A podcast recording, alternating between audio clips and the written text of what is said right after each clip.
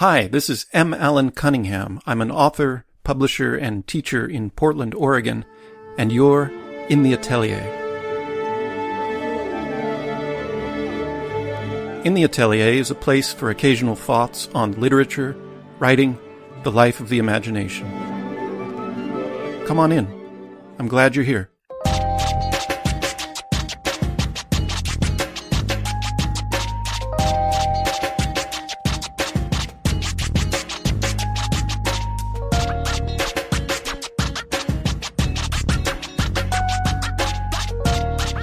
Today's installment In the Absence of Yes. Yesterday brought a new rejection letter to my door.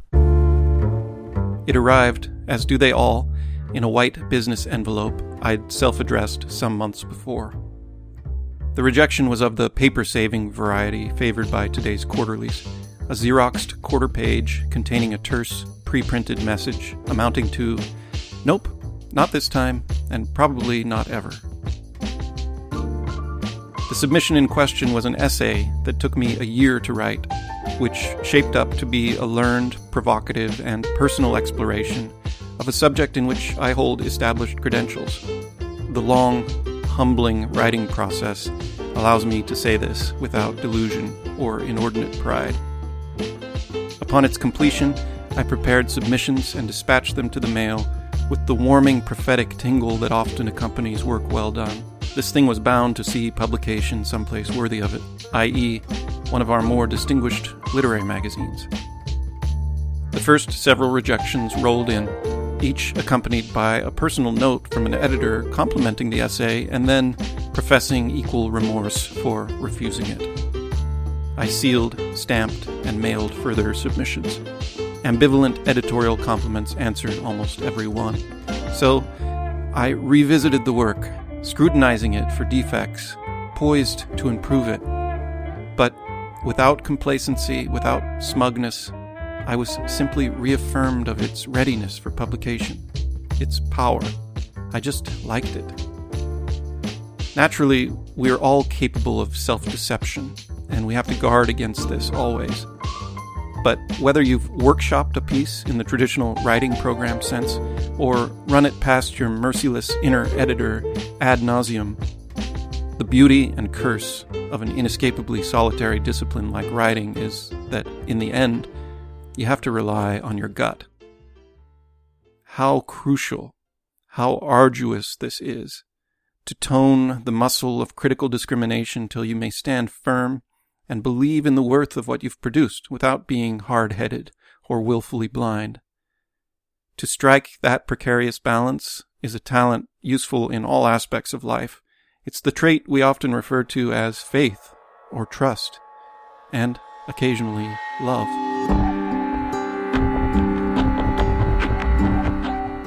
More submissions, more conflicted no's. And yesterday's note was the 16th rejection. 16. It's worth noting that a short story I've been sending around for more than two years recently garnered its 37th rejection.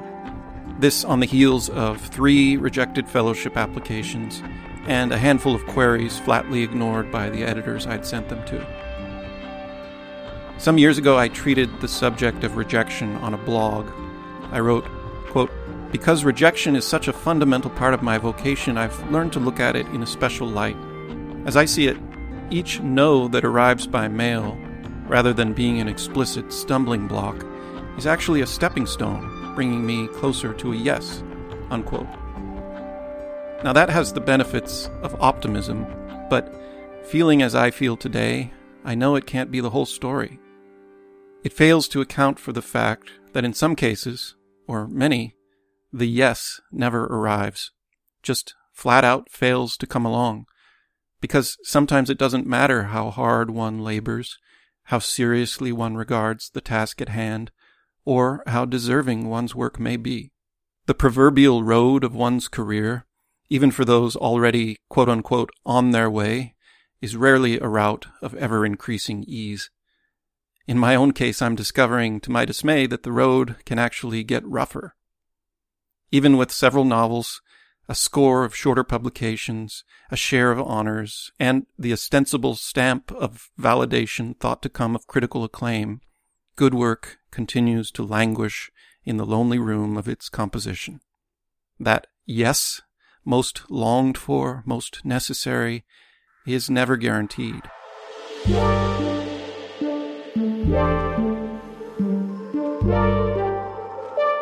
Meanwhile, in light of my firm publication history, every no that comes my way seems to mean more than it ever did before. It's no longer a mere formality. Each rejection demands to be taken as an explicit condemnation of my work now. And this is an eventual and for me unforeseen peril of getting published in the first place. And I think it throws a light on a paradox about the life of a writer where the private undertaking of the writer's art requires the writer to cultivate high sensitivity, a dependably thin skin, the public act of producing and marketing that art requires a hide of bovine thickness.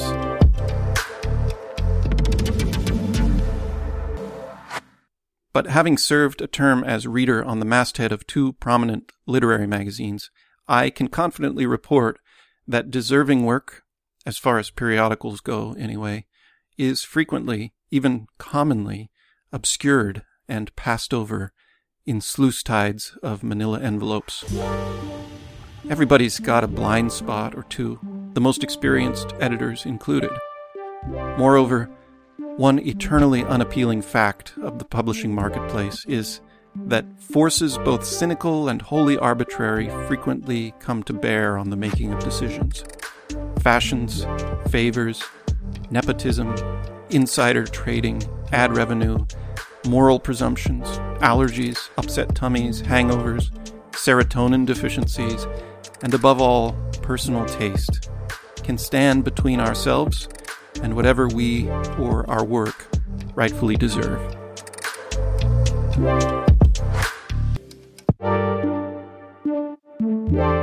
We'll be right back.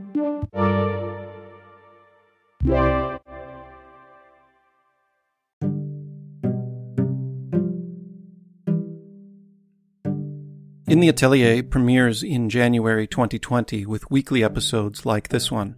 Each installment will bring you an artfully produced audio essay dealing with some aspect of the creative life or with literature or film, and always with the aim of providing mindful and inspiring content of substance that you can take with you into your week. And I hope you'll join us by subscribing now on Apple Podcasts, Spotify, Stitcher, or the app of your choice. You can find direct links to any of these at our Anchor homepage, anchor.fm slash in the atelier. That's in dash the dash atelier.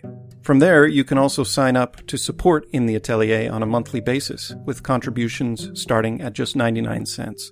In the Atelier is an offshoot of the award winning literary publishing house Atelier 26 Books, which brings you brilliantly unconventional novels, short story collections, poetry, and a bit of nonfiction from contemporary authors. Check out our titles and order any at a discount at atelier26books.com. Thanks for listening. Thanks for reading. And thanks for creating. Back to the episode.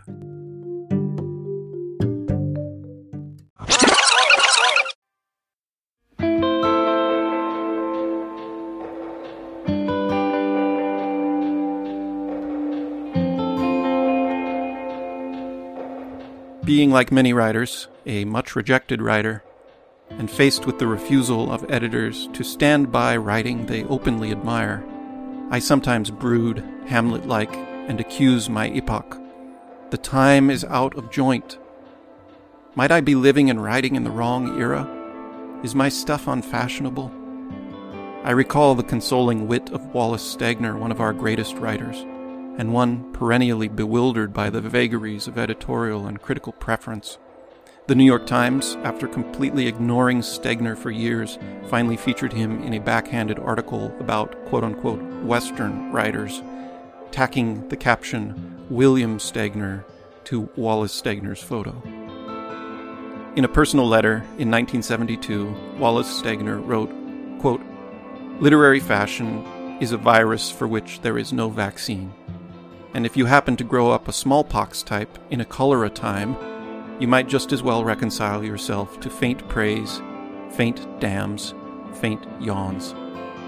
I thought I had a chance with this last one, my last chance, probably. It was a feather in the Grand Canyon, and I'm a little too old to rally up and try 'em again. Unquote.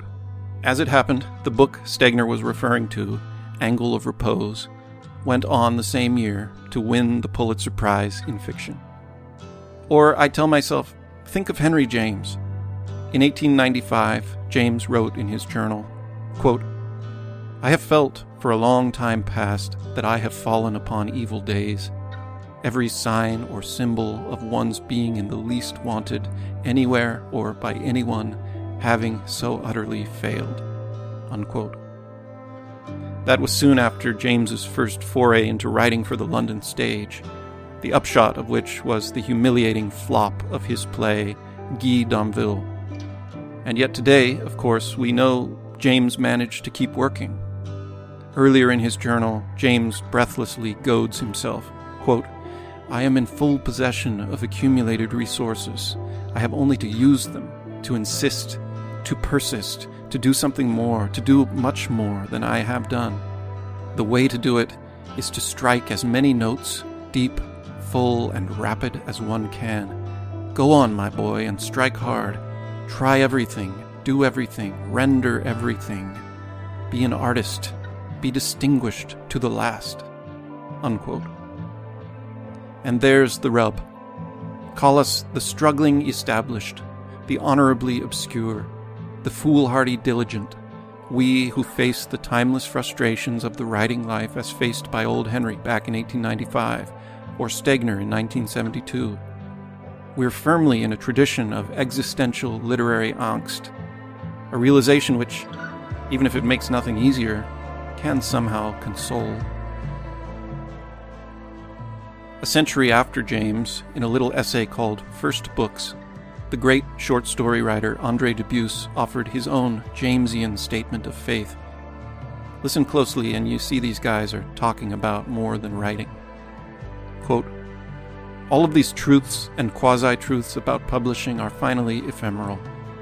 What is demanding and fulfilling is writing a single word, trying to write le mot juste, as Flaubert said, writing several of them, which become a sentence when a writer does that, day after day, working alone with little encouragement, often with discouragement flowing in the writer's own blood, and with an occasional rush of excitement, the treasure is on the desk. If the manuscript itself, mailed out to the world where other truths prevail, is never published, the writer will suffer bitterness, sorrow, anger, and, more dangerously, despair. But the writer who endures and keeps working will finally know that writing the book was something hard and glorious. For at the desk, a writer must try to be free of prejudice, meanness of spirit, pettiness, and hatred. Strive to be a better human being than the writer normally is, and to do this through concentration on a single word, and then another, and another.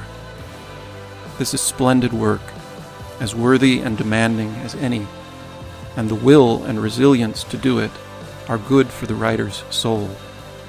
Unquote. As for me, after filing away my essay's latest rejection, I sit down to my own journal and write the following. It's not a matter of what you deserve, and more to the point, certainly not a matter of what you think you deserve. All that matters is what you're committed to and how you honor that commitment, and sometimes what you are blessed by.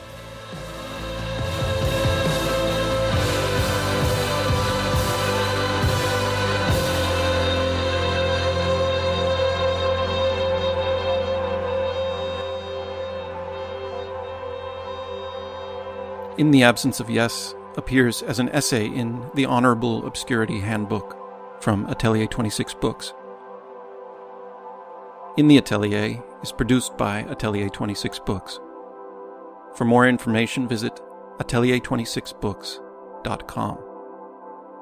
I'm M. Allen Cunningham. So long for now.